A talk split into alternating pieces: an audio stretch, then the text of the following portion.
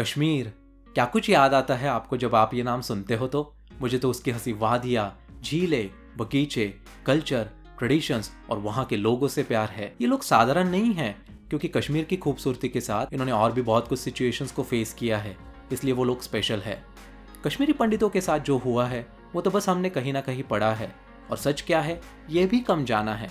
आज के इस एपिसोड में मैं बात कर रहा हूँ प्रशांत पंडिता के साथ, जो कि एक कश्मीरी पंडित है। पेशे से इंजीनियर और द झेलम बॉयज़ के ऑथर भी है। इस एपिसोड में हम कश्मीरी पंडितों के एक्सोडस पे बेस्ड उनकी बुक द झेलम बॉयज़ से इंस्पायर होते हुए कुछ एक्सपीरियंसेस और मोमेंट्स जो फ्रेंडशिप और डिवाइड पे फोकस करते हैं, उनके बारे में बातें करेंगे और जानेंगे कि ऑथर बनने की उनकी जर्नी कैसे रही। And before we do that motivation spark इस पॉडकास्ट में आपका स्वागत है। मैं हूँ आपका दोस्त और आपका होस्ट रोहित। तो चलिए आज के इस एपिसोड की शुरुआत करते हैं।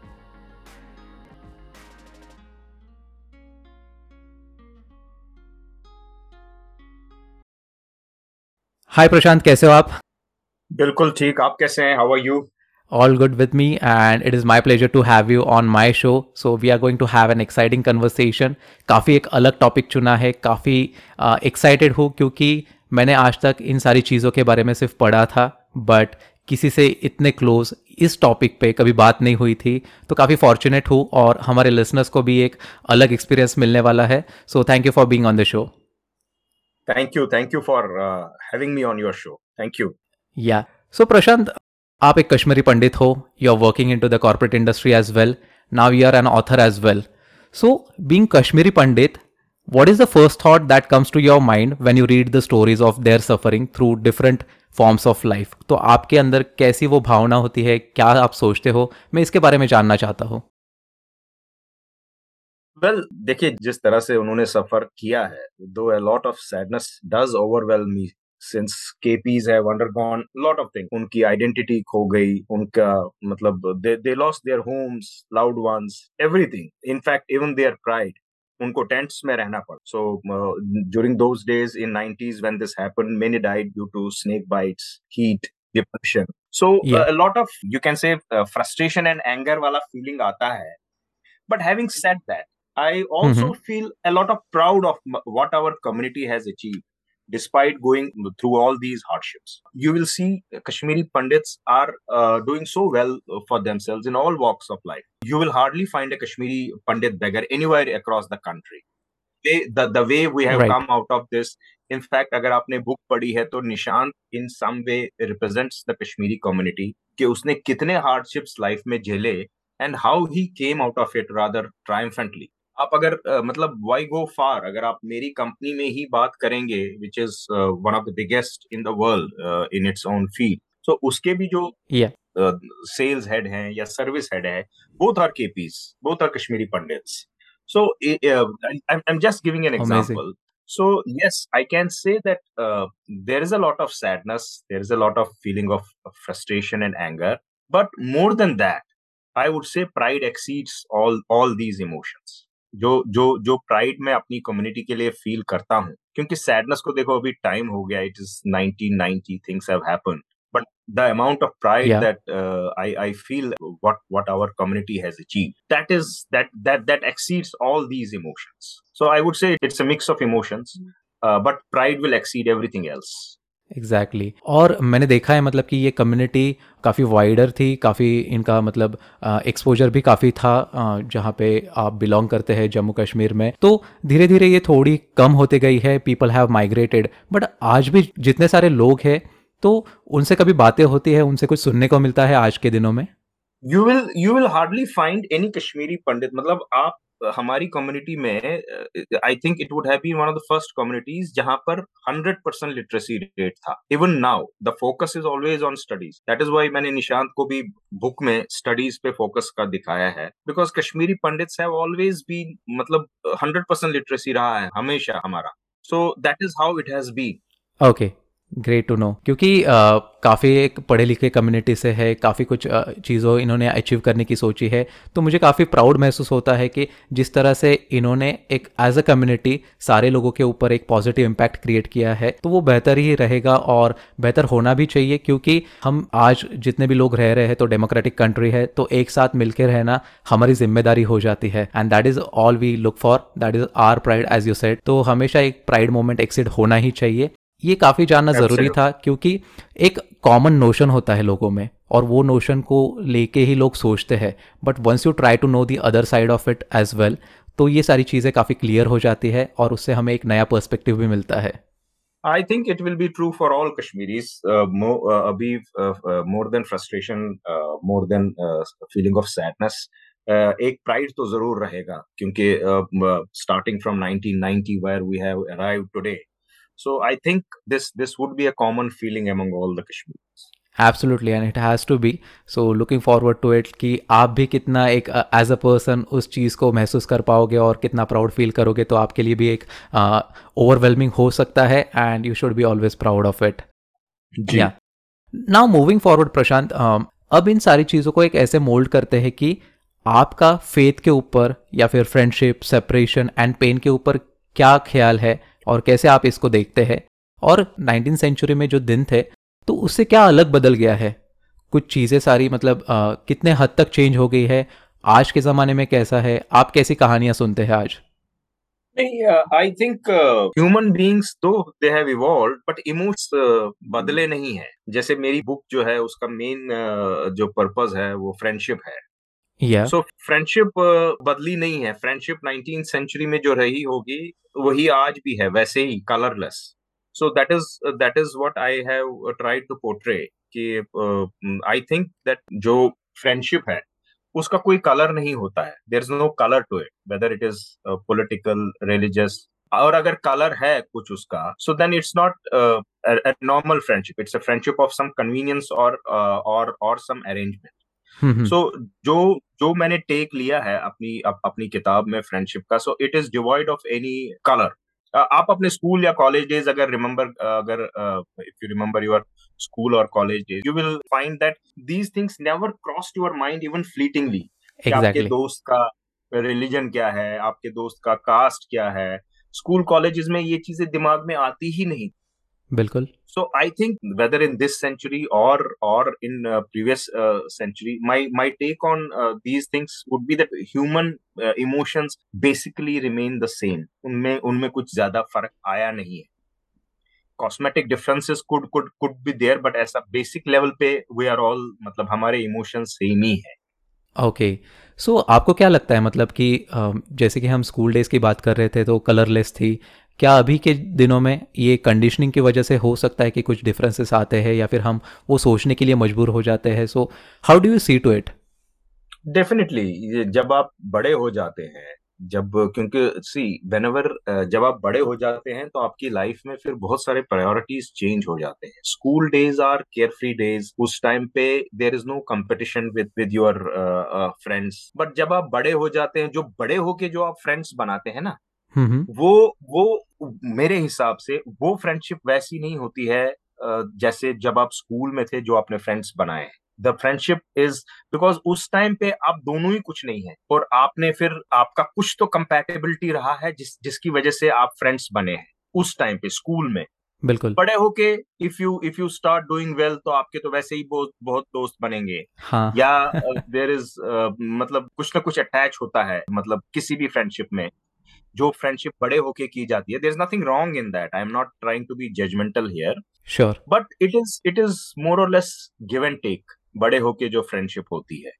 Exactly. so, एक एक जो बचपन में जब आप लेवल प्लेइंग फ़ील्ड पे है जब आप दोनों ही uh, मतलब बच्चे हैं या दोनों ही आप कुछ नहीं है उस टाइम से आपकी एक फ्रेंडशिप डेवलप हो गई है. सो आई फील मेरे को ऐसा लगता है कि वो वो प्योरर फॉर्म ऑफ़ फ्रेंडशिप होती है. एटलीस्ट इन माई केस जो मेरे बचपन के दोस्त हैं वही मेरे दोस्त हैं अभी भी। हाँ मेरे ऐसा नहीं है कि मेरे ऑफ़िस में मेरे दोस्त नहीं बने हैं बहुत अच्छे दोस्त बने हैं। बट देन यार जो बचपन के दोस्तों की बात होती है वो अलग है। उनके सामने आपके आपके गार्ड्स बिल्कुल डाउन होते हैं। यू कैन मीट देम जब आप उनसे मिलते हैं यू कैन मीट आपको बोलने से पहले सोचने की ज़रूरत नहीं है। ऑल दोज थिंग्स मतलब है छोटी छोटी बातें। बिल्कुल। But this is what makes friendship pure and colourless वो वाली फ्रेंडशिप राइट right. वहाँ पे काफ़ी ज़्यादा ट्रांसपेरेंसी होती है वहाँ पे एक्सपेक्टेशंस कुछ नहीं होती है ना मतलब कि Absolutely. या Absolutely. कि मैंने कुछ किया है तो तू मेरे लिए कुछ कर so we are not expecting we are just protecting that particular bond and we just have to grow along with it और देखो मतलब कि मेरा तो ऐसा एक्सपीरियंस रहा है कि जिन जितने भी मैंने भी फ्रेंड्स बनाए हैं तो ज़रूरी नहीं होता है कि उनसे रोज़ बातें करनी चाहिए uh, आपको शायद रोज़ मिलना चाहिए बिल्कुल ऐसे नहीं है मैं सालों बाद अगर किसी मेरे बेस्ट फ्रेंड को मिलता हो तो आज तक बॉन्ड वैसा ही रहा है and that usually gives me the kind of a feeling कि यार कितना अच्छा है मतलब ये friendship as a bond friendship as a relation कितने आगे तक लेके जाता है क्योंकि देखो फ्रेंडशिप में हम आप भी रिलेट कर पाओगे प्रशांत जी क्योंकि जितना हम पेरेंट्स के आगे या फिर कुछ चीज़ें शेयर करने की कोशिश करते हैं फ्रेंड्स के आगे वो उतनी ही कैजुअली आ जाती है आपको सोचना नहीं पड़ता है you don't give it a second thought particularly अगर आपके बहुत क्लोज और बहुत पुराने फ्रेंड्स हैं। बिल्कुल उन्हीं के साथ। Yeah so that is great to know and मतलब आपने कहा कि जो भी आप देखते हैं जितने भी ट्रांजिशन आपने देखे हैं by staying into your place and right now तो वो एक बढ़िया सा एग्जांपल दे के आपने शेयर किया। सो so, काफ़ी अच्छा लगा आपका एक्सपीरियंस जानते हुए। Yes now moving forward Prashant ji friendship को लेके हमने कनेक्ट किया है तो आपको ऑथर बनने के लिए कितना डिफ़िकल्ट था? क्या क्या चीज़ें आपके दिमाग में थी? और फिर आपने ऐसी इतनी एक्साइटिंग स्टोरी लिखने की सोची जो कि एक फ्रेंडशिप पे बेस्ड है जो कि एक आ, अलग एग्ज़ाम्पल देती है सोसाइटी को तो जो हमेशा बायसेस से सराउंडेड थी तो कितना मुश्किल रहा है आपके लिए इन सारी चीज़ों को स्क्रिप्ट करना ड्राफ्ट करना या फिर क्या क्या ख्याल आते थे आपके मन में? uh, मुश्किल I won't say difficult but yes मेरे को ना बार बार खुद को याद दिलाना पड़ता था that I should not get carried away by emotions मेरे को बार बार खुद को ये याद दिलाना पड़ता था कि ये बुक जो है this is about friendship and Kashmir is only the backdrop and it's not the other way round क्योंकि one does tend to get carried away जब आप लिख रहे हो कि आप कश्मीर के बारे में लिखना चालू कर दो। Because but you have to somehow rein in your biases if at all there are any while while writing so मैं ये नहीं बोलूँगा कि डिफ़िकल्ट uh, था बट आपने बिल्कुल सही पकड़ा है कि one has to constantly remind one subconscious कि भाई ये ये किताब किस चीज़ के बारे में तुम लिख रहे हो? Because you are absolutely right कि आप अगर किसी ऐसे सब्जेक्ट के बारे में लिख रहे हो जो which is very close to your heart because इसमें फ्रेंडशिप है और इसमें कश्मीर भी है। Both are very close to my heart बिल्कुल। बट मेरा फोकस ज़्यादा फ्रेंडशिप पे था। सो so, मेरे को yes you you have absolutely got it there के मेरे को ये बार बार खुद को ना ध्यान दिलाना पड़ता था कि भाई you are writing about friendship and it's not about Kashmir क्योंकि कभी कभी लिखते लिखते मैं चालू हो जाता था कि भाई मतलब नॉर्मल टेंडेंसी नेचुरल टेंडेंसी कि एक आधा दो दो चार लाइनें किसी इशू के बारे में लिख दी। But one has to stop getting carried away तो वो मैंने थोड़ा कंट्रोल किया। सो so, मतलब इन शॉर्ट मैं आपको बोलूँ कि यस थोड़ा चैलेंज तो था। I I won't say difficult but challenge था एंड मेरे को कांस्टेंट रिमाइंडर्स uh, देने पड़ते थे मेरे सबकॉन्शियस को कि भाई भाई ये किताब जो है फ्रेंडशिप के बारे में है। और Kashmir is just the backdrop so बस आपको फ्रेंडशिप के बारे में लिखना है। So that is how how I manage to do to write this exactly exactly, क्योंकि वो आपको क्लिक बेट नहीं करना था कि सब्जेक्ट लाइन कुछ और है और फिर बुक में कुछ और लिखा गया है। हाँ मतलब और जब आपको दोनों सब्जेक्ट्स बड़े क्लोज हैं तो one does tend to get carried away क्या आप uh, लिखना कुछ और चाहते हैं बट जो आपके सबकॉन्शियस में चल रहा है वो भी कहीं ना कहीं पेपर पे आ जाता है। सो इट डज वो वो वो होने की चांसेस बहुत ज़्यादा है when when you are writing about uh, two subjects both of which are equally close to your heart. So but मैंने somehow but आपने बिल्कुल सही पकड़ा है ये। It was a challenge it was a challenge and मेरे को बार बार खुद को ये याद दिलाना पड़ रहा था कि भाई ये किताब फ्रेंडशिप के बारे में है और Kashmir is just the backdrop so वो वो somehow I managed to finish it ultimately. Amazing जितना हसीन कश्मीर है उतनी हसीन बुक भी है क्योंकि जहाँ पे you. जो पोर्ट्रे किया है वही दिख रहा है और लिखा गया है। क्योंकि आ, आपकी बात सही है जैसे कि हम पढ़ते हैं ना मैं भी बुक्स पढ़ता हूँ तो जैसा हम इंटरप्रेट करते हैं तो हमारा एक थॉट प्रोसेस होता है हमारे माइंड में कुछ ना कुछ चीज़ें हम प्रोसेस करने की सोचते हैं। और जैसा हमारा एक अपब्रिंगिंग रहता है जिस जिस एनवायरनमेंट में हम ग्रो हुए रहते हैं अकॉर्डिंगली हम uh, उसको मोल्ड करने की कोशिश करते हैं। So interpretation of thoughts happen really bad at times और इवन गुड एट टाइम्स तो आप कौन से साइड पे है? ये बुक पढ़ते हुए आपको ध्यान रखना पड़ता है। And again like it is up to the author कि आप कैसे एक्सपीरियंसेस दे रहे हो उनको और कैसे उन सारी चीज़ों को uh, एक बेटर वे में कंपाइल uh, करके दे रहे हो। सो so, काफ़ी टफ रहा होगा आपको और आपने उस चैलेंज को एक्सेप्ट करके इन सारी चीज़ों पे काम करके एक बढ़िया सा बुक रिलीज़ किया है so happy for that thank you tough तो था टफ तो था. इट वाज टफ बिल्कुल। It's very difficult not to get carried away या and not having a kind of a background कि जहाँ पे आप मतलब एक बिल्कुल कॉर्पोरेट इंडस्ट्री में काम कर रहे हो और फिर सोचा कि चलो एक बुक लिखते हैं। सो so, वो कैसा एक एक्सपीरियंस uh, रहा? कुछ शॉर्ट uh, में बताना चाहोगे? वो शॉर्ट में वो मैं आपको बताऊँ। बेसिकली ना 2017-18 where those two years were quite tumultuous for me 2017 में मेरी मम्मी का कैंसर uh, डायग्नोज हुआ था। So she ultimately passed away in 2018 April तो ऐसा था कि उसके बाद और फिर कुछ some things happened within the company जो which were not so favourable to me so मैं काफ़ी डिस्टर्ब रहता था मेरा दिमाग हमेशा क्लटर्ड रहता था। सो so, मेरे को राइटिंग का शौक तो था पहले से। सो so, क्या हुआ कि same year 2018 April she passed away मई या जून में एक राइटिंग कंपटीशन आया in the company within the group company तो मैंने उसमें पार्टिसिपेट किया।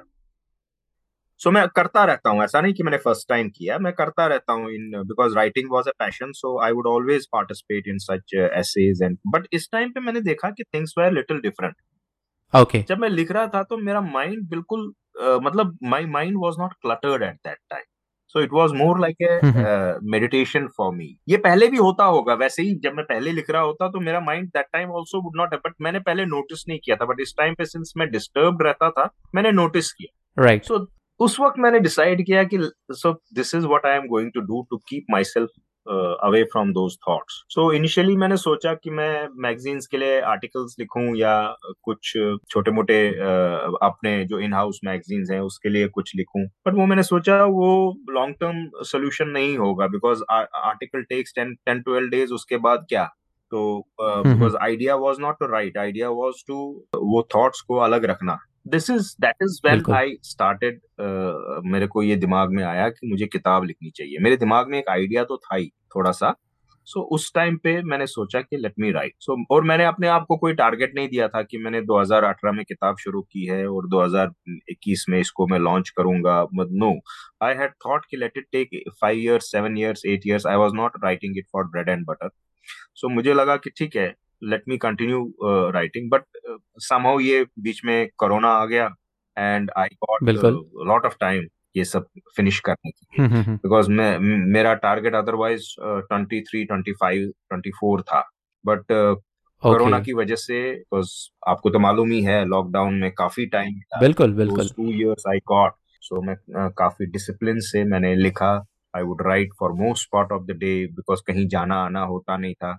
बीच में ऑफ़िस होता था but that was from ten to five बाकी तो आप yeah. होते थे। So I somehow finished it मैंने फिनिश किया and then one thing led to another फिर एजेंट मिले फिर पब्लिशर मिले and ultimately I am here talking to you today so that is how this journey started. Yeah and her blessings are always with you and with us as well क्योंकि एक कोई ऐसा character होता है, एक कोई ऐसे इंसान होते हैं जो हमेशा हमें कुछ चीज़ें सिखा के जाते हैं, उनसे इंस्पिरेशन लेके हम कुछ करने की सोचते हैं तो उससे बढ़िया कोई अचीवमेंट नहीं हो सकती है। And thankful for her as well कि आपको ये मौका मिला है और आपने वो सारी चीज़ों को कन्वर्ट किया है इमोशंस को कन्वर्ट किया है and that is going to be again a fab story अगर आप इस पे कुछ बुक लिखना चाहोगे तो बिल्कुल एक बढ़िया सा एक्सपीरियंस रहेगा आपके लिए भी। हाँ, ठीक है लेट मी अभी तो फ़िलहाल मैं दूसरी किताब लिखने का अभी मेरे को आइडिया अभी तो फ़िलहाल इसकी प्रमोशन में ही लगा हूँ मैं। Plus job also my job is also मतलब I am in sales and marketing so you can well imagine it's very difficult वो तो कोरोना की वजह से I somehow manage to finish it off otherwise अगर कोरोना नहीं हुआ होता तो perhaps I would have still been writing मतलब दो दो तीन तीन घंटे डेली के वैसा ही चल रहा होता। अमेजिंग टू नो क्योंकि कोरोना में बहुत सी चीज़ें हुई है पैंडेमिक में बहुत सी चीज़ें हमें आ, अपने आप को एक तराशने का मौका मिला और उस टाइम yeah. ने काफ़ी हमें बेहतर इंसान भी बनाया है जिसने इफेक्टिवली उसको यूज़ किया उनके yes. लिए। Otherwise there have been instances मेरा एजेंट मुझे बोल रही थी कि कोरोना में she got sixty two seventy percent more ये ना किताबों के request and all then she would get in normal times because बहुत सारे लोगों का मतलब पुराना पैशन जाग गया जैसे मेरा। हालाँकि मेरा मेरा मेरा पैशन मतलब मेरे को पता नहीं था कि ये मेरा पैशन है।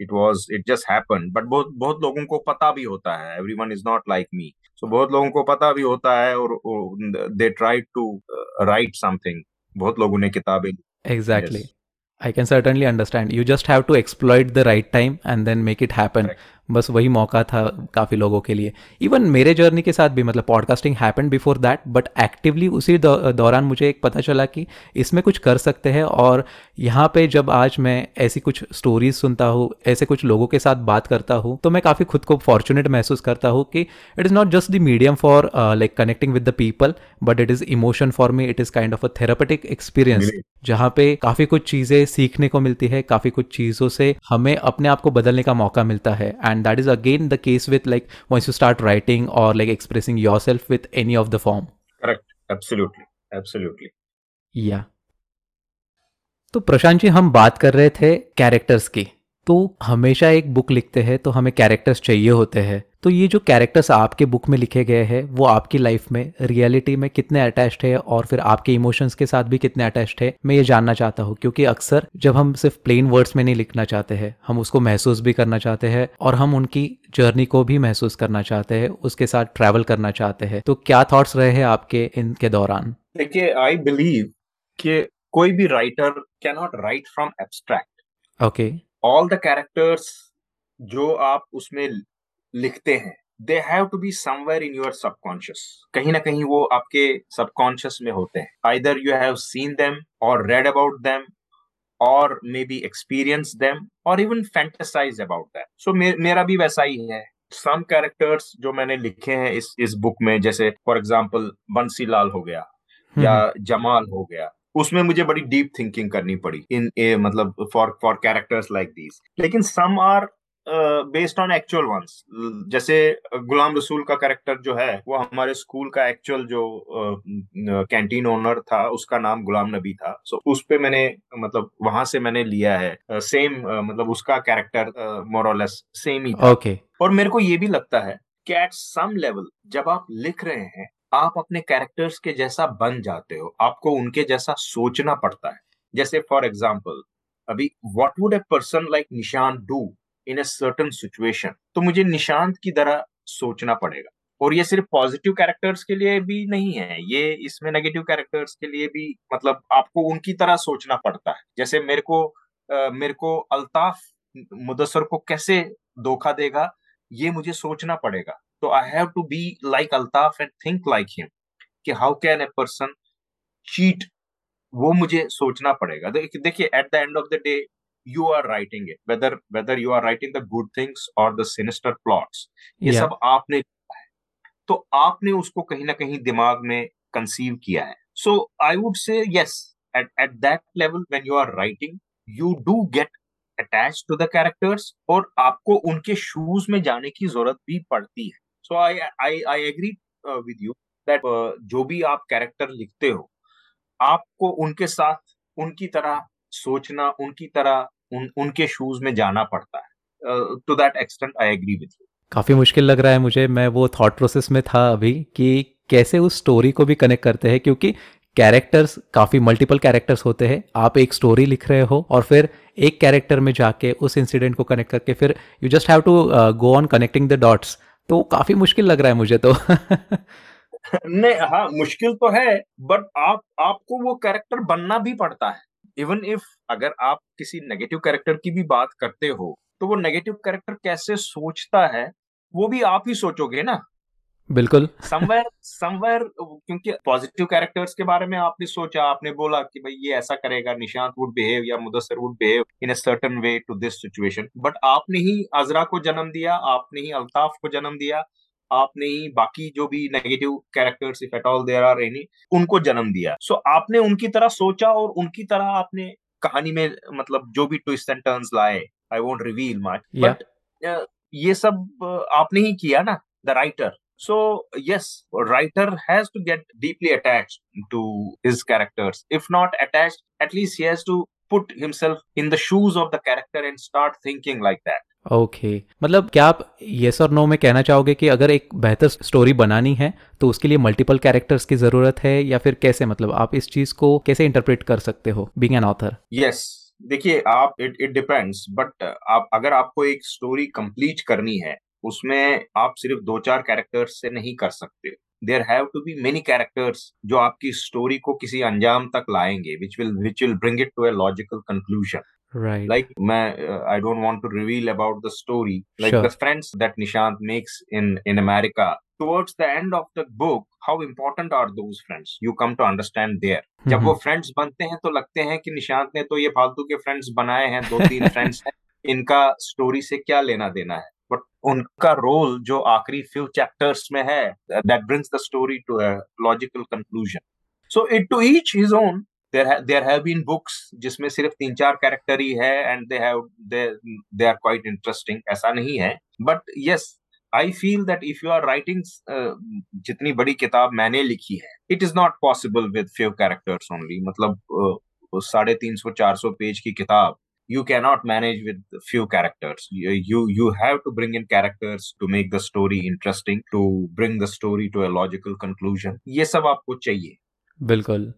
So good to know your perspective क्योंकि ये जो ऑथर बनना चाहते हैं जो स्टोरी लिखना चाहते हैं उनके लिए काफ़ी काम में आने वाला है। इसलिए मेरा ये सवाल उनके लिए था ताकि वो इन आपके एक्सपीरियंस से वो चीज़ करने की और बेहतर तरीके से सोचेंगे and that will really help them as well if if you are writing a short story then it's okay it Yeah. can be managed with few characters but if you are writing a full fledged novel if you are writing a full fledged book तो uh, उ, उसके लिए तो I think one has to bring in characters so that the story falls in place so that story is brought to a logical conclusion right to know so so, Prashant ji हम characters की बात कर रहे थे काफ़ी एक्साइटिंग कैरेक्टर्स है but इन character से मुझे एक स्पेसिफिकली एक कैरेक्टर को चुनना है और उसके पीछे की आपकी थॉट प्रोसेस जाननी है कि बस निशांत को ही क्यों चुना आपने जो रेफ्यूजी कैंप जाता है and why not vice versa क्या आपका मतलब क्या आप सोच रहे थे लिखने के टाइम और फिर कैसे इसको आपने इस स्टोरी में मोल्ड किया है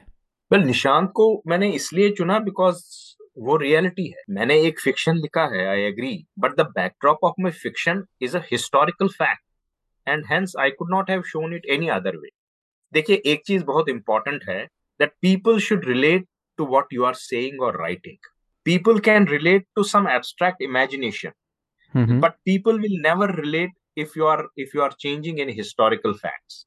Uh, let me give you an example. For example Sure. you cannot you cannot write a story about india being ruled by french and gaining independence in 18th century. आप इस पे स्टोरी नहीं लिख सकते हैं. It's not abstract it is historically not true so people will not relate to that so people will not be able to digest that so Nishant को मैंने इसलिए चुना है क्योंकि मेरे दिमाग में कभी आया ही नहीं कि कोई दूसरा कैरेक्टर रिफ्यूजी कैंप में जाएगा बिकॉज़ हिस्टोरिकल फैक्ट इज़ कि निशांत ही रिफ्यूजी कैंप में गया। So it had to be that way only and it will be agreed by all so उसमें अगर आप कुछ चेंज करते हैं ना so it it it wouldn't have been accepted by anyone so I I feel that you one even if one is writing a fiction जैसे मेरी किताब एक फिक्शन है लेकिन इसमें जो मैंने दिखाया है जो जो इनिशियल फ़र्स्ट फ्यू चैप्टर्स है they are all historical facts अब तो वो हिस्ट्री बन गई है इट्स अ फैक्ट या सो सो उस हिसाब से मैंने ये लिखा है। अदरवाइज़ ऐसा ये uh, मतलब I could not think of anyone else going to the refugee camp I and I could not have shown it also people wouldn't have bought it वो आइडिया ही नहीं लोग ये करते because I you can not distort history बिल्कुल। काफ़ी सहमत हूँ मैं आपकी बात से। यहाँ पे आप फिक्शन भी लग, अगर लिख रहे हैं तो आपको रिसर्च करना पड़ता है आपको फैक्ट्स पढ़ने पड़ते हैं। और उसको आप कैसे लिखते हो उसको आप कैसे प्रेजेंट कर रहे हो by keeping all the sentiments intact किसी की भावनाओं को चोट नहीं पहुँचती है किसी के बारे में कुछ गलत नहीं कहा जाता है कुछ बहुत ही सही भी नहीं कहा जाता है सारी चीज़ों का ख्याल रखना पड़ता है and then you try to present it क्योंकि मेरे लिए ये जानना काफ़ी इंपॉर्टेंट था क्योंकि आ, ऐसे बहुत से लोग होते हैं जो कि अदरवाइज़ सोचना पसंद करते हैं and once we have the fact to its then वो और भी बेहतर स्टोरी बनती है कि क्यों ऐसे किया है। Because why is it happening and why not otherwise ये जानना लोगों के लिए उतना ही इंपॉर्टेंट होता है। Correct correct because you can't fiddle with historical facts जैसे right. मैंने आपको एग्जांपल दिया you can't fiddle with that बाकी तो आप फिक्शन में लिखो जो भी आपको लिखना है। Right. लेकिन you you you have to you can not change the historical this thing Right. In this case, uh, the imagination flows with the fact, and you have just uh, curated it accordingly. Yes.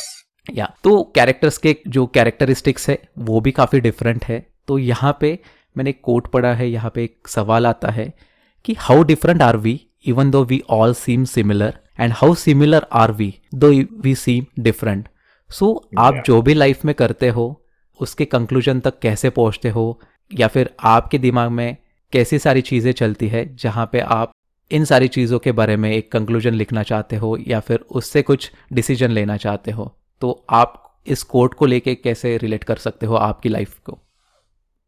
क्योंकि आपने किताब लगता है पूरे ध्यान से पढ़ी है ये मेरी बुक का ही कोट है।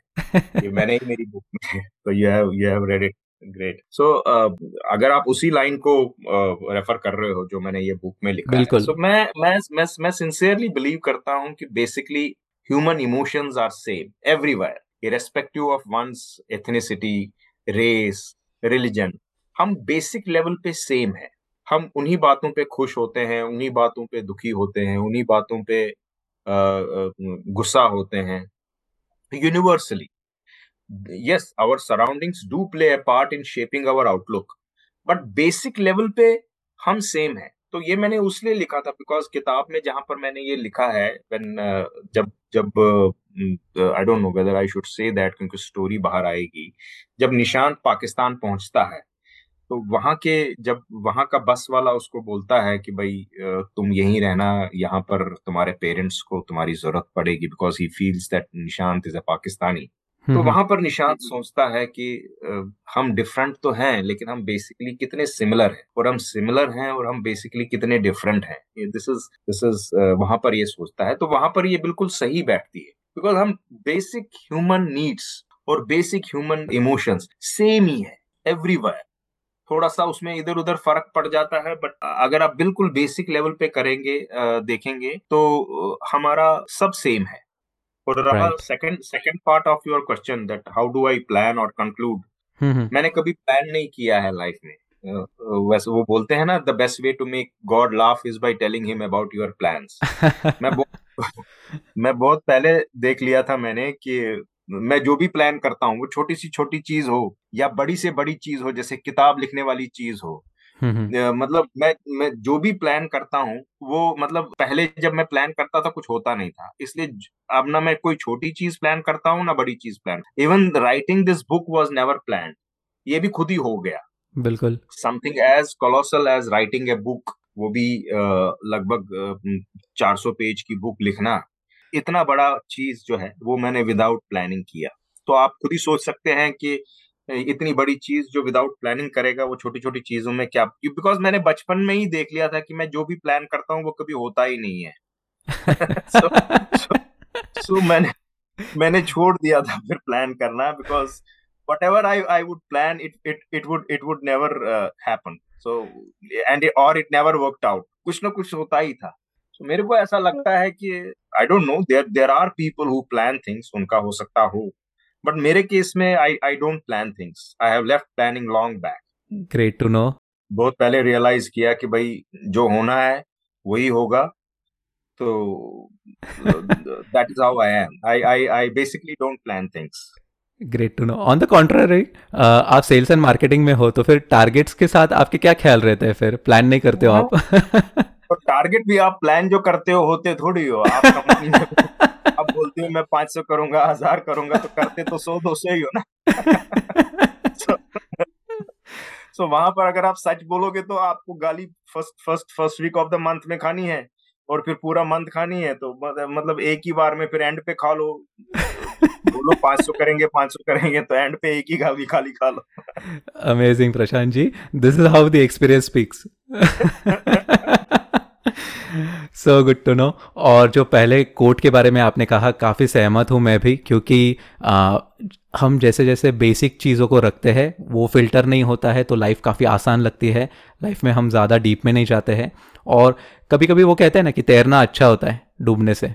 तो वो वैसी चीज़ है। Keep it simple keep it without like agenda तो चीज़ें और भी बेहतर बनेगी और आप लाइफ का मज़ा लेते जाओगे। सो गुड टू नो या and it is good that आप बिना प्लान किए हुए कुछ चीज़ें अचीव कर रहे हैं सो so, काफ़ी लोग रिलेट कर पाएँगे कि ज़्यादा प्लान करने से कुछ चीज़ें नहीं होती है। आप कॉन्शियसली उसके पीछे भागते हो बट अदरवाइज़ सब कॉन्शियसली अगर वो अचीव हो रही है तो definitely a great thing ji. Now coming on to the last part of this podcast episode Prashant ji मैंने काफ़ी कन्वर्सेशन को एन्जॉय किया है काफ़ी कुछ सीख भी रहा हूँ आपके थॉट प्रोसेस से सो। So, uh, एक सवाल आता है मेरे दिमाग में कि जैसे आपने आपकी लाइफ जी है you have spend a lot of years staying in Jammu and Kashmir for that matter and फिर आप शिफ्ट हुए तो life now has become more of existence survival and identity than living ऐसे मुझे लगता है। So how do you see to this change and what would be your advice to millennials और जेन जी उनके बारे में आप क्या एडवाइस देना चाहोगे? आपके एक्सपीरियंस से क्या सजेस्ट करना चाहोगे कि कैसे इन सारी चीज़ों को देखा जा सकता है? कैसे अपने आप को एक बेहतर पर्सन बनाने की कोशिश की जा सकती है? देखिए मुझे ऐसा लगता है I sincerely think that Gen Z is light years ahead of us in many aspects absolutely उनके उनके गोल्स क्लियरर हैं. They know what to achieve हमारी जो लाइव्स थी were actually decided by our parents but आज वो case नहीं है. I today I can not tell my children कि तुमको ये करना है या वो करना है तुमको ये कैरियर पाथ चुनना है या वो कैरियर पाथ चुनना है। They are much more sorted than what our generation was at their age so that is what I feel and uh, advice i would like to give them only one advice that life is not a race. So uh, one one one should not rush it. It might sound like a whatsapp forward main bol raha hu but it's a fact that we get what we deserve when we are actually ready for it. Mm-hmm. so one should not rush into anything. It's not a race. You will get what you deserve when you are actually ready for it. ha you can make yourself ready for it sooner. That is in your hands. You can work hard and make yourself ready for it sooner. But thoda easy le lo I think uh, आज आज की जो generation है though they have clearer goals but उनको थोड़ी जल्दी भी ज़्यादा रहती है हम लोगों से। या तो so so that is that would be my advice to Gen Gen Z for sure and I take that for myself as well क्योंकि एम्बिशियस uh, होना मुझे पसंद है but uh, with my own speed i want to achieve my goals so this would definitely yes. help all the people who are going to listen to us. And आपके experience से आपने जो भी experience किया है जैसे भी आपने ज़िंदगी को जीना सीखा है and with all the odds like कि जो आपने हर्डल्स को पार किया है तो डेफिनेटली एक कैरेक्टर वैसे मोल्ड होता है। डेफिनेटली वो आ, आप में एक अंदाज आ जाता है कि ज़िंदगी को कैसे जीना चाहिए। Ultimately it is all about making that happen in our life तो यहाँ पे तरह तरह के मौके मिलते हैं हमें। और तरह तरह के अपॉर्चुनिटीज़ को एक्सप्लॉयट कैसे करना है कैसे इसको हासिल करके आगे बढ़ना है and for what gain that should be the conclusion कि क्यों yes, कर रहे हो आप? Yeah. I agree. I agree with you. Exactly. So that totally ignited the spark on the motivation spark podcast. यही मुझे जानना था कि आप कैसे इस सारी चीज़ों को देखते हैं। And Prashant ji it has been truly my honour speaking to you and recording this episode so thank you for being on the show and I wish you thank you for having me on the show Rohit definitely I wish you all the best for your future endeavours आप ऐसे ही आपके targets achieve करते रहिए और books भी लिखते रहिए और नया भी कुछ अगर पैशन आता है तो do not forget to tell that to me so that हम और एक स्टोरी कवर कर सकते हैं। I will I will thank you and all the best to you also thank you so much bye bye stay happy and stay healthy bye thank you thanks इस episode को पूरा सुनने के लिए मैं आपका शुक्रिया अदा करना चाहता हूँ। मुझे पता है कि अब आप एप्लीकेशन क्लोज करके जाओगे। तो उसके पहले इस शो को सब्सक्राइब करना मत भूलिए। और अगर आप कुछ फीडबैक देना चाहते हैं रिव्यू लिखना चाहते हैं तो प्लीज़ लिख दीजिए। और अगर आप वीडियो पॉडकास्ट देखना पसंद करते हैं तो यूट्यूब पे मेरा Glitters of Life podcast channel देखना मत भूलिए। Till then stay happy stay healthy bye bye take care